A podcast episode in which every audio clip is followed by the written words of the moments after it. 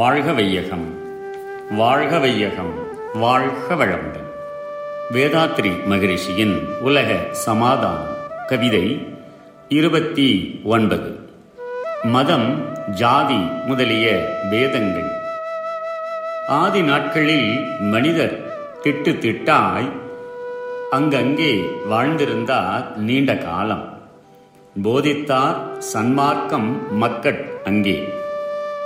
புத்தி நுட்பம் உள்ளோர் அப்போதைக்கப்போ வேதித்த வழக்க பழக்கங்கள் கொண்ட பேருலக மக்கள் தொடர்புற்ற போது சாதி மத தேச மொழி இன வேதங்கள் சச்சரவு தோன்றியன அதன் முன் இல்லை.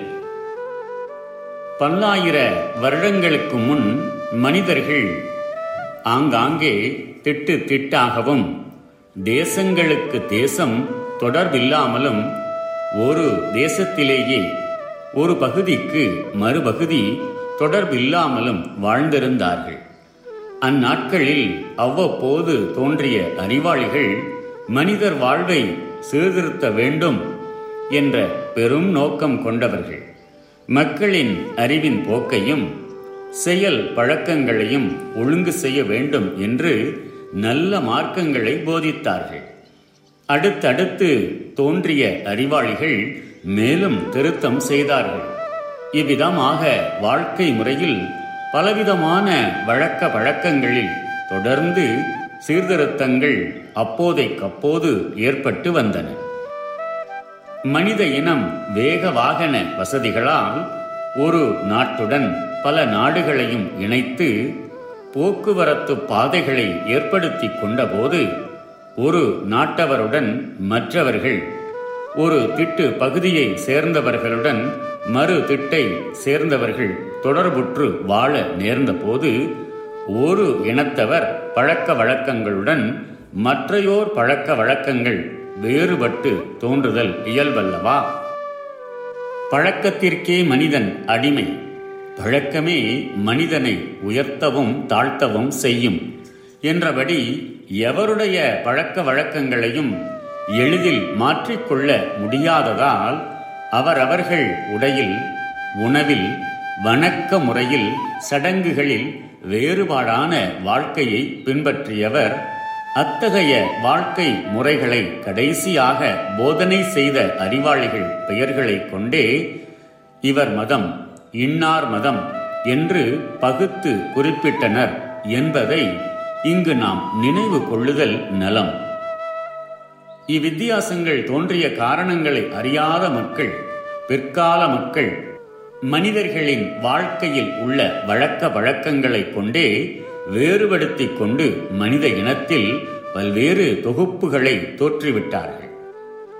இவ்வாறு தொழிலை கொண்டும் வாழ்க்கை போதனை செய்த தலைவர்களை கொண்டும் தேசத்தை கொண்டும் மனிதர்களின் நிறங்களை கொண்டும் எண்ணிறந்த பிரிவுகளாக பல வேதங்கள் மனிதரிடை தோன்றிவிட்டன. அதன் முன் எந்த வேதமும் இருந்ததில்லை. வாழ்க வளமுடன். May the whole world live in peace, prosperity, and harmony.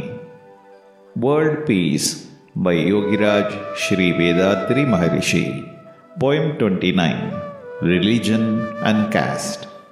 When the cultural education was compiled into ritualistic formulae by wise men as a code of happy and peaceful life, it became religion. What is cultural education? Primitive man lived in jungles and caves like other animals. When he observed a plant coming from a seed, he then willfully sowed a seed and found that every seed has its own kind of tree inside. Then he cultivated grains and fruit trees and started a new life. That was the beginning of the first science. Then he found fire, metals, chemicals, electricity, and finally atomic power. When he began using these all, one after the other, in life, he had many experiences. All such experiences were practically imparted to his descendants as a family education. This living science, which was naturally developed and handed over from generation to generation, is called culture.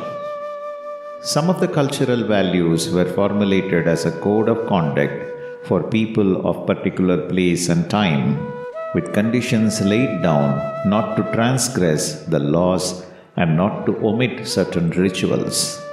Such codes became religions.